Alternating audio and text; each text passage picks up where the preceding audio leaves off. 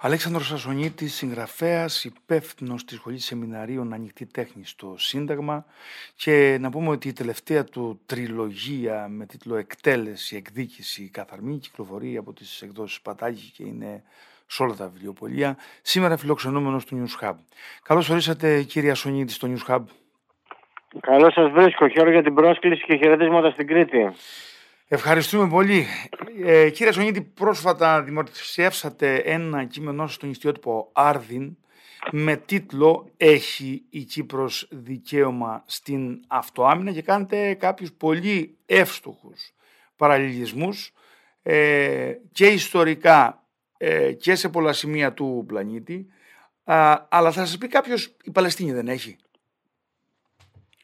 Φυσικά και έχει και άλλωστε ο τίτλος και η ιδέα για το άρθρο αυτό προήλθε ακριβώς από τις ε, από διάφορους ε, φίλους, φίλους δηλαδή σε εισαγωγικά που μιλάνε στις τηλεοράσεις και στα ραδιόφωνα και αναφέρονται στο δικαίωμα της αυτοάμυνας της Παλαιστίνης απέναντι στο Ισραήλ.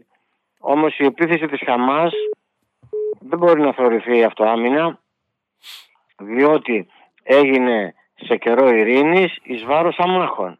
Αν είχαν έστω και έτσι όμως, αν είχαν πάει να χτυπήσουν στρατιώτες, δεν θα έλεγε κανείς τίποτα.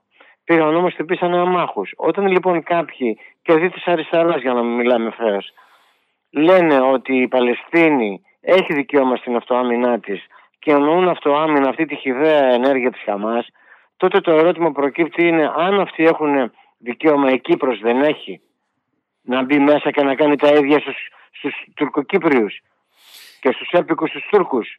Και αν το κάνει αυτό θα βγουν αυτοί να πούνε ότι ήταν δικαίωμά της, ότι είχε δικαίωμα στην αυτοάμυνά της. Γιατί όταν βγαίνουν με μελογραμματικό τόνο και λένε πρέπει να αποφασίσουμε αν είμαστε με την κατοχή ή την αντίσταση, το εννοούν στην Παλαιστίνη, το ερώτημα που τίθεται είναι στην Κύπρο με ποιος είναι, με την κατοχή ή με την αντίσταση; Και πού είναι οι διαδηλώσεις που έχουν κάνει για την Κύπρο, για την κατεχόμενο 36%. Για τους, όχι εγκλωβισμένους, για τους υπόδουλους Έλληνες που ζουν στα χωριά στην Άγια Τριάδα και στο Ριζοκάρπασο που από 23.000 έχουν μείνει 250 άτομα. Η... Γιατί δεν μιλάνε; Η αλήθεια είναι, κυρία Σονίτη, ότι αν κάνει ο μέσος ακροατής ένα νοητικό σχήμα και φανταστεί Κύπριους να κάνουν τις ίδιες ενέργειες που έκανε η Χαμάς ε, σε τουρκικούς στόχους αμάχων, το μόνο σίγουρο είναι ότι η διεθνής κοινότητα θα ήταν απέναντι. Όμως, εδώ, ε, επειδή γίνεται ε, διαρκώς το τελευταίο διάστημα η επίκληση σε όλα τα επίπεδα συζήτησης και στο διεθνές το ακούσαμε από τον Ερντογάν και στο εγχώριο και στο πολιτικό και στο κοινωνικό, ε, ε, γίνεται η επίκληση του, των, ψηφισμα, των ψηφισμάτων του ΟΗΕ. Για τα ψηφίσματα της Κύπρου δεν γίνεται αναφορά, όμως εγώ θέλω εδώ να μας πείτε ότι, ε, για δύο θέματα. Το ιστορικό δίκαιο και το ποιος έχει το δίκαιο στο σύγχρονο ε, διεθνές ας πούμε, ε, σύστημα. Γιατί ο μέσος ε, ακροατής και τηλεθεατής που βλέπει να εκτελίζονται αυτές οι σκηνές δεν μπορεί να έχει γνώση ας πούμε της Μέσης Ανατολής. Ναι, καταρχάς να σας πω ότι αυτό που λέμε για την Κύπρο αν έκανε το ίδιο, να σας πω ότι στο μυθιστόρημά μου που αναφέρατε στην τριλογία, στο εκτέλεση εκδείξει καθαρμία, αυτό ακριβώς είναι η ιστορία, ότι κάποιος Ελαβίτης, ο οποίος του έχουν σκοτώσει την οικογένεια κατά την εισβολή στην Κύπρο οι Τούρκοι, μένει στη Βραζιλία, αλλάζει ο πρόσωπο και όνομα και γυρνάει μετά 30 χρόνια, απαγάγει 94 παιδιά και τα δολοφονεί.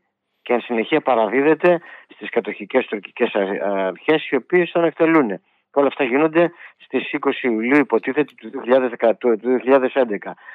Να σας πω χαρακτηριστικά ότι στην Κύπρο δεν έχουν αναφέρει καν ότι έχει κυκλοφορήσει το, το με αυτό. Δεν, δεν έχει γραφτεί ούτε καν σε εφημερίδα. Το ξέρουμε διότι, πώς το λένε, ε, ταξινομούμε τα αποσπάσματα και τα βλέπουμε. Τώρα, σε ό,τι αφορά την ερώτησή σας για το ιστορικό δίκαιο κτλ. Εδώ πέρα υπάρχει ένα πραγματικά ανεφορηγουμένο μπλέξιμο. Διότι περάσανε πολλά χρόνια για να κατανοήσουμε ότι το Ισραήλ, εμείς δηλαδή που ήμασταν οι λεγόμενοι προοδευτικοί, ε, για να κατανοήσουμε λοιπόν ότι το Ισραήλ είχε δικαίωμα να είναι εκεί διότι αυτή ήταν η πατρίδα του, αυτή είναι η πατρίδα του. Όμως αυτή είναι και η πατρίδα των Παλαιστινίων. Και αυτό συμβαίνει διότι μετά το 70 που τους έδειξε ο Τίτο ο Ρωμαίος στρατηγός εκεί στα εδάφια αυτά κατοικήθηκαν, κατοικήθηκαν από Άραβες και Φιλιστέους που που πιθανολογείται ότι είναι παραφορά το Παλαιστίνιος καταδικήθηκαν από ανθρώπους οι οποίοι ε, επί 2.000 χρόνια δεν είχαν καμία απολύτως συμμετοχή στις ιστορικές διώξεις που έχουν υποστεί για θρησκευτικούς λόγους και άλλους παραλογισμούς οι Εβραίοι. Άρα λοιπόν, αν, εφόσον έχουν δίκιο οι Εβραίοι, έχουν και οι Παλαιστίνοι δίκιο να μένουν εκεί. Αν αυτό δεν γίνει συνείδηση και από τους δύο λαούς, γιατί και πολλοί Ισραηλίτες λένε δεν αναγνωρίζουν το δικαίωμα ε, κράτους να ιδρύσει ως κράτος της Παλαιστίνης, αλλά και πολλοί Άραβες και Παλαιστίνοι λένε, όπως η Χαμάς, να εξαφανιστεί το Ισραήλ, δεν πρόκειται ούτε το ένα να γίνει ούτε το άλλο να γίνει. Άρα λοιπόν εκείνο το οποίο θα μπορούσε ε, υποθετικά και μακριά από τον τόπο της κρίσεως να γίνει, αλλά και η κοινή λογική το, το επιτάσσει και το δίκαιο είναι να ιδρυθούν δύο κράτη. Ένα για το Ισραήλ όπως υπάρχει και ένα για το Παλαιστίνη, η οποία θυμίζει δεν έχει ακόμα κράτος. Δεν υπάρχει κράτος Παλαιστινιακό, υπάρχει Παλαιστινιακή αρχή. Όμως οι άνθρωποι αυτοί εκεί περάζουν. Τώρα, όσον αφορά τα ψηφίσματα στα οποία αναφέρατε, αναφέρατε, έχετε απόλυτο δίκιο. Σκεφτείτε όμως ότι ο Μητσοτάκης προχθές που πήγε, ο πρωθυπουργός μας, στο Κάιρο στη συζή, στην συνάντηση εκεί, δεν μίλησε για τα ψηφίσματα του ΟΗΟ, ούτε, ούτε είπε ότι η Κύπρος είναι κατεχόμενη. Μάλιστα μίλησε και στα αγγλικά. Ο Δε Χριστοδουλίδης, ο πρόεδρος της Κύπρου, και αυτός δεν ανέφερε καν ότι η Κύπρος έχει το ίδιο πρόβλημα, είναι, είναι υποκατοχή. Και ότι υπάρχουν ψηφίσματα του ΟΗΟ τα οποία δεν εφαρμόζονται. Και πώς τολμάει και μιλάει ο Ερντογάν για γενοκτονίες όταν έχουν κάνει τρεις γενοκτονίες και που γράφουν στα παλιά στα παπούτσια και το διεθνές δίκαιο στα 12 μίλια και στην ΕΟΣ, αλλά και στην, ε, στα ψηφίσματα του ΙΕ να φύγουν από την Κύπρο. Όταν λοιπόν δεν μιλάμε εμείς, γιατί να μιλήσουν οι άλλοι; Ξέρω, οι τρίτοι, οι ξένοι. Τώρα, γιατί δεν μιλάει η αριστερά είναι ένα θέμα πολύ μεγάλο. Εξάλλου προσπαθώ να το εξηγήσω στο άρθρο. Πάντως, ε, κάνετε εύστοχα μια ε, παρατήρηση ότι ενώ βλέπουμε μια πληθώρα εκδηλώσεων ε, για τη Γάζα με όλο αυτό που συμβαίνει. Στο πολύ κοντινό παρελθόν για τον Αγκόρνο Καραμπάχ που είχαμε και εκεί μια εθνοκάθαρση δεν είδαμε κάτι ανάλογο ή δεν είδαμε ας πούμε, κάτι ανάλογο όπως χαρακτηριστικά λέτε για το θέμα των Κούρδων που βορβανδίζονται στην ε, ε, Βόρεια Συρία και γίνεται μια γενοκτονία διαρκείας στο κουρδικό λαό που και αυτός δεν έχει ε, κράτος και προσπαθεί να το βρει. Πού πιστεύετε ότι οφείλεται αυτό; Όπως γράφω και στο άρθρο, θεωρώ ότι γενικά η αριστερά και ο μαρξισμός έχουν μια αφροτική προσέγγιση της Τουρκίας. Ουδής έχει καταφερθεί εναντίον της ποτέ. Ο Μάρξ αποκαλούσε τον Καποδίστρια ελεηνό και αχρίο.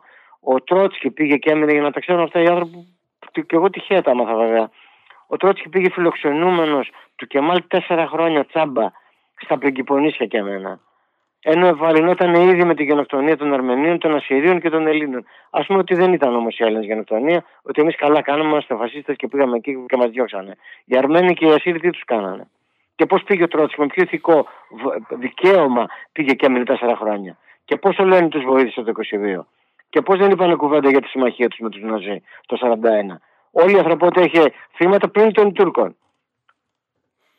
Κι όμως η αριστερά δεν το έχει πει ποτέ αυτό.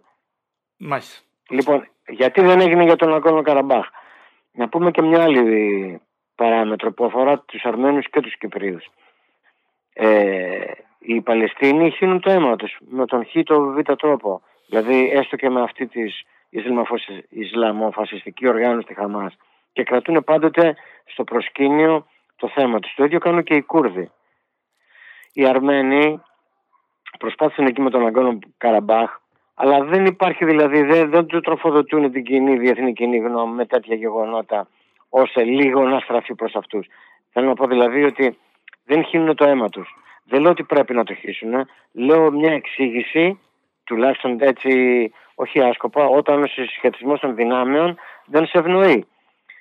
Ε, και πιστεύω ότι ένας από τους λόγους είναι αυτό. Περισσότερο όμως είναι γιατί, όπως γράφω και στο άρθρο, η αριστερά έχει βρει που πρωτοστατείς σε αυτές τις εκδηλώσεις και ορθώς και δικαίως σε ό,τι αφορά την Παλαιστίνη, όχι τη Χαμάς και όχι τη σημερινή Παλαιστινιακή ε, κατάσταση στα, στη Γάζα, που δεν έχει σχέση με το PLO. Πρωτοστατεί λοιπόν διότι αυτό της δίνει μια ψευδέστηση ότι είναι, μάχεται για την ειρήνη κτλ. Δεν μάχεται καθόλου για την ειρήνη και για τα δίκαια. Αν, αν μαχόταν η αριστερά για το δίκαιο, θα πήγαινε και στην Κύπρο και στον Αγκόνο Καραμπάχ και στο Κουρδιστάν. Σας λέω τρία απλά πράγματα. Ναι, κατανοητό. κατανοητό. Ε, Πάντως, επειδή λέμε για ιστορικό δίκαιο, στην, ε, στην Κύπρο το ιστορικό δίκαιο είναι με τους Έλληνες 100%. Και το διεθνές δίκαιο είναι με τους Έλληνες και έχει καταδικαστεί από τον ΟΓΕ. Κάνετε, ε, επειδή το αναφέρατε πριν, ο, αλλά κάνετε μια ακόμα παρατήρηση που θέλω να μας το εξηγήσετε το αυτό. Λέτε ας πούμε ότι ακόμα και αν υπήρξε μια ιδανική λύση και είχαμε δύο κράτη ανεξάρτητα, χωρίς ε, επίκους, χωρίς δυνάμεις που να ε, μπαίνουν ως εγγυήσεις και έβγαινε θεωρητικά μια συνύπαρξη δύο κρατών. Υπάρχει ένα ζήτημα που δεν το έχω ακούσει να θίγεται και το θίγεται και θέλω να μας το εξηγήσετε αυτό που θέτεται δύο ερωτήματα. Τι θα γίνει με το τζαμί του Αλάξα που είναι μετά τη Μέκα και τη Μεδίνα ο πιο ιερός τόπος για τους μουσουλμάνους και ποιος θα έχει προτεραιότητα στο σημείο. Αυτός που προηγείται χρονικός, δηλαδή το Ισραήλ, γιατί λέτε ας πούμε να κάνετε μια αναφορά ότι στα θεμέλια του ε, Τζαμιού Αλάξα είναι ο ναός του Σολομώντα ή αυτός που διατηρεί στο ακέραιο το ναό του; Ναι, βεβαίως. Ε, να θυμίσω προηγουμένως ότι για την Κύπρο ότι οι Τουρκοκύπροι Κανείς δεν το λέει ούτε αυτό, ούτε οι Διακύπροι ούτε εμεί. Οι Τουρκοκύπροι δεν πολέμησαν για την ελευθερία τους από τους Εγγλέζους. Οι Τουρκοκύπροι συμμάχησαν με τους Εγγλέζους όπως συμμάχησαν με τους Ναζί. Ο Ντενκτά, ο ιστορικός αρχηγός τους, ήταν επίτροπος, βασιλικός επίτροπος, ας το πούμε, στα στρατοδικεία που καταδικάζανε τους Κύπρους αγωνιστές. Και αυτός ο Καραμαλής στο 59 πήγε και τους έβαλε συνεταίρους στην Κύπρο, διότι αυτό έγινε. Και κανείς σήμερα δεν λέει ότι οι Τουρκοκύπροι δεν έχουν δώσει ε, μια σταγρανίδα αίματος για την Κύπρο τουλάχιστον την περίοδο του πολέμου της, της πέμπτης φάσης της ελληνικής επαναστάσεως όπως την αποκαλώ, την αποκαλώ στην Κύπρο. Το διάστημα 55-59. Τώρα όσον αφορά το τζαμί αυτό το Αλάξα, Αλαξά, δεν ξέρω ακριβώς πώς προφέρεται. Αλαξά, ναι. Αλαξά αυτό. Λοιπόν αυτό είναι χτισμένο, ενώ δεν υπήρχε βέβαια Ισραηλίτικος λαός, πάνω στα ερήπια, έτσι λένε οι Ισραηλίτες τουλάχιστον, στα ερήπια του ναού του Σολομώντα. Και ακριβώς από κάτω, από την πλαγιά, γιατί είναι σε ένα λόφο αυτό, είναι το τείχος των δακρύων που κάθε Σάββατο πάνε και ε, προσεύχονται, δακρύζουν, δεν ξέρω τι κάνουν, οι Ορθόδοξοι Εβραίοι και οι, και οι μη Ορθόδοξοι Εβραίοι. Είναι ιερό σημείο τέλος πάντων για τους Εβραίους. Είναι ιερότατο σημείο για τους Εβραίους. Αυτό λοιπόν ποιος θα το έχει στη δικαιοδοσία του; Μάλιστα. Διότι βλέπετε ότι στο Ισραήλ τα Ιεροσόλυμα είναι η πατρίδα, η μήτρα ο γεννήτωρος των τριών μονοθεϊστικών θρησκειών του Σιμιτισμού που είναι ο, κανονικό, είναι ο προπάτορας και γεννήτωρας και τον χριστιανισμού, μουσουλμανισμού που βασίζονται πάνω σε αυτό το σημιτικό μονοθεϊσμό διότι η Παλιά Διαθήκη που είναι ιερό βιβλίο των Εβραίων είναι και ιερό βιβλίο των χριστιανών αλλά και των μουσουλμάνων. Οι μουσουλμάνοι δεν, λένε, δεν βρίζουν για παράδειγμα τον Χριστό ή την Παναγία που είναι ιερά πρόσωπα για αυτούς. Δεν καταφέρονται κατά της Παλιάς Διαθήκης, διότι είναι ιερό βιβλίο για αυτούς. Αυτοί πιστεύουν απλώς ότι ο μεγαλύτερο προφήτη είναι ο Αλάχ και οι υπόλοιποι ο Χριστός κτλ. είναι έπονται, είναι δεύτεροι δηλαδή. Αυτή είναι η διαφορά τους. Επομένως, πώς θα λυθεί αυτό το θέμα; Έστω ότι γίνονται δύο κράτη και είναι σεβαστά και δεν έρχονται σε καμιά επικοινωνία, ε, σε καμιά διαμάχη. Πώς λοιπόν, ποιος θα έχει εκεί πέρα τη, τη, την επικυριαρχία ή τη νομή ή τη διοίκηση; Τι θα γίνανε οι Ισραηλίτες που είναι. Εμείς θέλουμε να αφήσουμε τον νόμο του Σολομότη εκεί πέρα ήταν αυτό που λέτε υπάρχει σε, σιωνιστικά κείμενα που είναι μια δοξασία και ένας πόδος ότι κάποια στιγμή η, η κατάληξη πρέπει να είναι για η ανέγερση του ναού του Σολομόντος που για να γίνει όμως αυτό σύμφωνα με τα σιωνιστικά κείμενα πρέπει να γκρεμιστεί ο ναός του Αλαξά. Αυτό σημαίνει παγκόσμιο πόλεμο καταρχάς. Ήταν μια κουβέντα.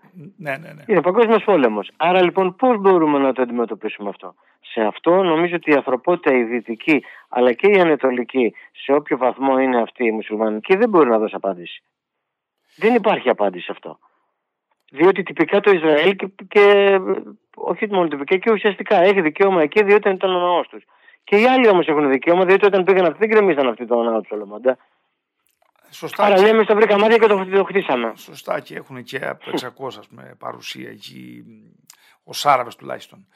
Ε, βέβαια. Μάλιστα. Αυτά τα δύο λοιπόν, ότι η γη είναι κοινή και για τους δύο, και για το Ισραήλ και για τους Παλαιστίνιους, με διαφορά χρονική βέβαια, αλλά επαναλαμβάνω οι Παλαιστίνοι είναι αμέτωχοι των ιστορικών διώξεων κατά του Ισραήλ. Δεν έχουν πειράξει ποτέ Εβραίο μέχρι το 48, 40, μέχρι το 20 ποτέ πρώτο πήγανε.